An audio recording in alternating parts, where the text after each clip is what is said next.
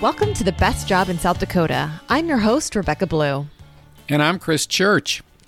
Well, today, Chris, can you believe it? It is our season one wrap up episode. Phew. You know, I can finally exhale. It's like every week I've been gasping to take in all the achievements and tales that we heard from all the impressive South Dakota women that graced us in conversation. You know, this whole season has been as satisfying as a big butterscotch sundae. And today, that's the cherry on top. Hmm. Butterscotch sundae. Weren't you going to make homemade butterscotch? Did that ever happen? You told us all about the history of it. Did you make it happen? Did you make some? Yeah, I'm, I'm a little foggy. Did I make that claim? What? Yes. And the tape doesn't lie. Take a listen. The first mention of butterscotch, including a recipe, was in a newspaper in 1848 in Liverpool, England, the Liverpool Mercury. Oh. So I got myself the recipe. I'm going to be making some butterscotch. Do it. It's just butter mm-hmm. and brown sugar. But the key is you can't overheat the sugar. You only heat it to 240 degrees Fahrenheit. All right. So you need the candy thermometer. Yeah, you definitely need the candy thermometer. And if you want to make the butterscotch sauce, you just add cream. So oh. I think I'm going to be doing a little experiment Yeah. in, the ki- in the kitchen. That sounds amazing. Definitely do it and then let me know. Then if it works out for you, I'll try it. Oops, caught red handed. So what's the story, Morning Glory? Well, the tale, Nightingale, is that indeed I did make butterscotch sauce, and that sundae was the freshest butterscotch sundae I have ever had. Oh my gosh, that sounds amazing. But I need proof. Well, I'll provide you with photographic evidence, and for our listeners, maybe you can post it on our socials. Okay, sounds good because I will believe it when I see it. You know, there was an opening segment where you really did catch me off guard. Yeah, what was that? It was back in episode 5 when we were preparing to talk to Kelsey Scott. Take a listen. You know, in preparing to talk to Kelsey, I started thinking about her life out on the range and just there with nature and all the animals on her farm and just birds and everything. And it got me to thinking if I could have one animal for a best friend, what would it be? Okay. What would it be for you, Rebecca? Um, interesting question. Um, I think I'd actually say a dolphin. A dolphin. Uh, Yeah. I don't remember oceanfront property in South Dakota, but uh, okay, interesting. Yeah, and uh, actually, probably anybody who knows me would be like, "Why would you pick a dolphin?" Because I really am not a big fan of the ocean. My first experience with the ocean was by watching the movie Jaws, so I'm like always nervous to get in the water. So a dolphin is probably an interesting pick. But I think there actually are freshwater dolphins, maybe in Brazil or something. So I'll have a freshwater dolphin be my best friend. Well, uh, you, you caught me by surprise, but we know dolphins are smart, and you know if you're going to be swimming, it, it would make a great companion. Right? Maybe make me a little bit more comfortable in the ocean. There you go. So not not not bad, a little surprising, but not bad. yeah. You know, I just didn't see that coming from someone who grew up in landlocked South Dakota. Yeah, no, that's definitely fair enough. uh, Fair enough. Um, but what I could not get over is that then a few episodes later, when we had our guest, Dr. Lori Anderson, on, and she was talking about her geology research in Amazonia, that she actually had seen freshwater dolphins. That made my day. I mean, honestly, what are the odds of that? That was a spooky coincidence. She was she was a great guest. And honestly, all of our guests have been so great. There is no way, no way to pick a favorite. Agreed. I, I enjoyed every conversation. You know, we heard all about their best jobs, and the guests were they were just genuinely refreshing. And they all surprised us with an entertaining tale from from driving a truck into a silage pile to riding a pig to capsizing in the Platte River to encountering a spooky doll in a window. Do you have that clip from our first guest, Stacy Hadrick, and her first time at the wheel of a manual transmission truck? I sure do. Here you go. You know, when I, when I think of farms, I think of tractors, but yours sounds like it was more of a ranch. So you probably had trucks back on the farm. I, did you learn to drive on a truck? I did, yeah. Like like most traditional kids, I was probably about I think seven or eight. Um, my vivid memory is um, us being up in the hay yard, and my dad needed to get both the pickup back and the tractor that he'd had up there and so he set me in the pickup and gave me a probably a 30 second lesson of popping the clutch and he just said once I popped the clutch it'd be fine. I didn't even really need to push on the gas pedal. I could just, you know, coaster down down and back into the yard. And he I vividly remember him saying though he would go first and I could follow him. And so he popped the clutch and I was doing fine. And I kept looking for him to be going around me and he wasn't and he wasn't. And I as I was looking I must have been turning the steering wheel too. And I ran into the silage pile and did no damage because I was going very slow of course. But then you know I have no idea as this young girl how to put it in reverse or anything like that um, so he got me started out again and this time told me for sure he would go in front of me and, and we made it back to the yard just fine but I have a lot of amazing memories with that blue Chevy pickup. That cracked me up. As I recall, it was an old blue Chevy truck. But it really reminded me that a city kid like me, we have to wait till we're 16 or so to get a driver's license while all those farm and ranch kids are bombing around on those country roads. Back in the city, it was Shoe Leather Express. Mm, well, you sound a little jealous. More than a little. So I'm not asking you to pick a favorite, but do you have a random memory that pops into mind when you think back on some of our conversations?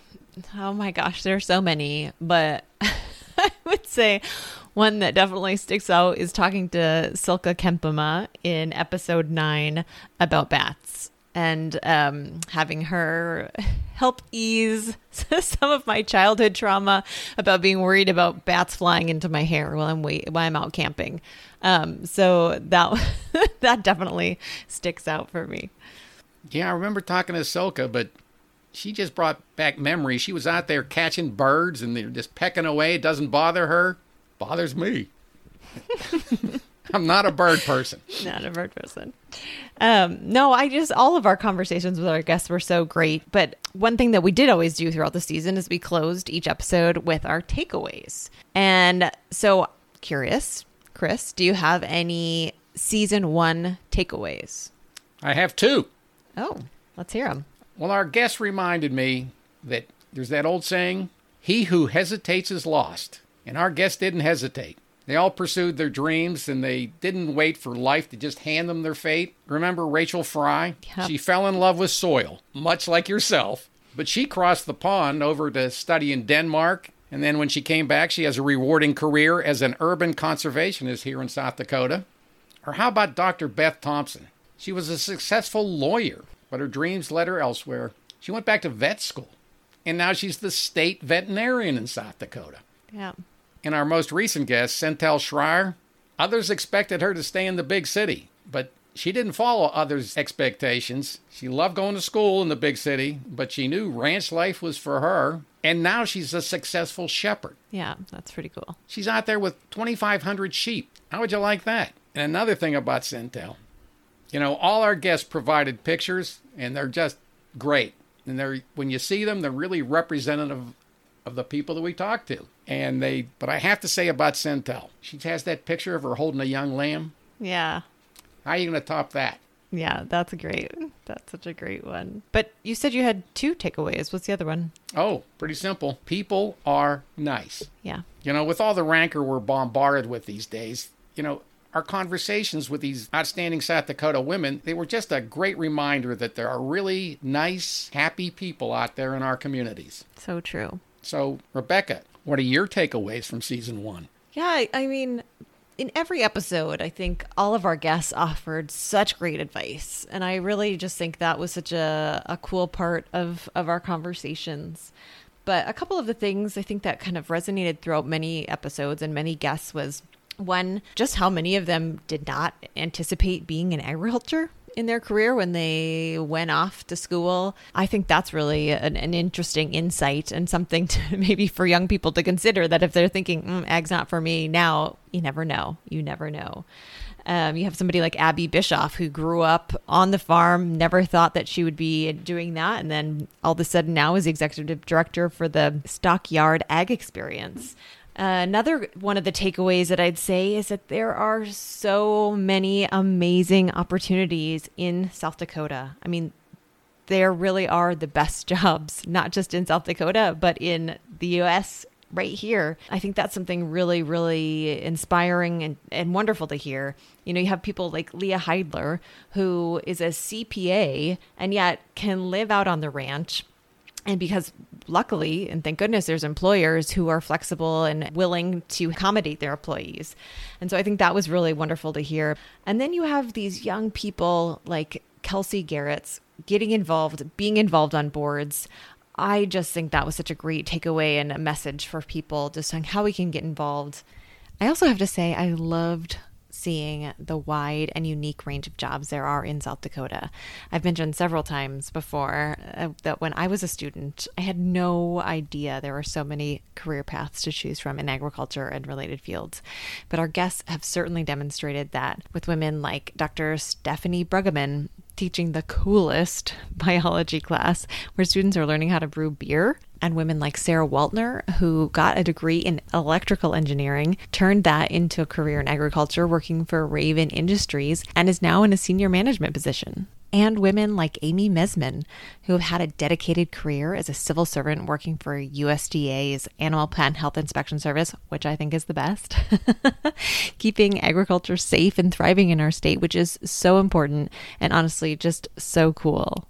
So, yeah, I have to say, I just absolutely loved that, seeing all of the options that were available and these jobs that truly are the best jobs in South Dakota honestly, I could go on and on. Every every episode had such a great takeaway. I just feel so excited that we got to have all those conversations, and I know I learned a lot. I did. And actually, the season brought me back even closer to agriculture because now I'm a big pumpkin farmer. yeah.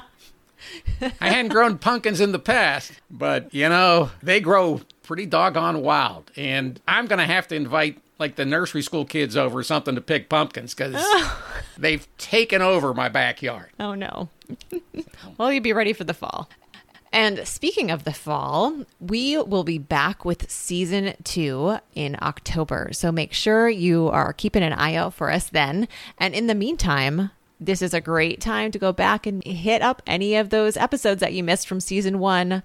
As you can tell, we had amazing guests. So make sure you don't miss those and uh, be on the lookout for a preview of season two. I'm really looking forward to that. And I also have to say, Chris, thanks so much for taking this journey with me. What a great season one. 13 episodes. I feel like that's no small thing. And again, thanks to all those guests who were so generous with their time. It's been a blast. It's been a whirlwind. Well, with that, remember you can always listen to The Best Job in South Dakota at bestjobsd.com or, of course, wherever you get your podcasts. Make sure to follow us on Facebook, Instagram, and Twitter so we can really see if Chris did make that butterscotch or not. and until October, all the best.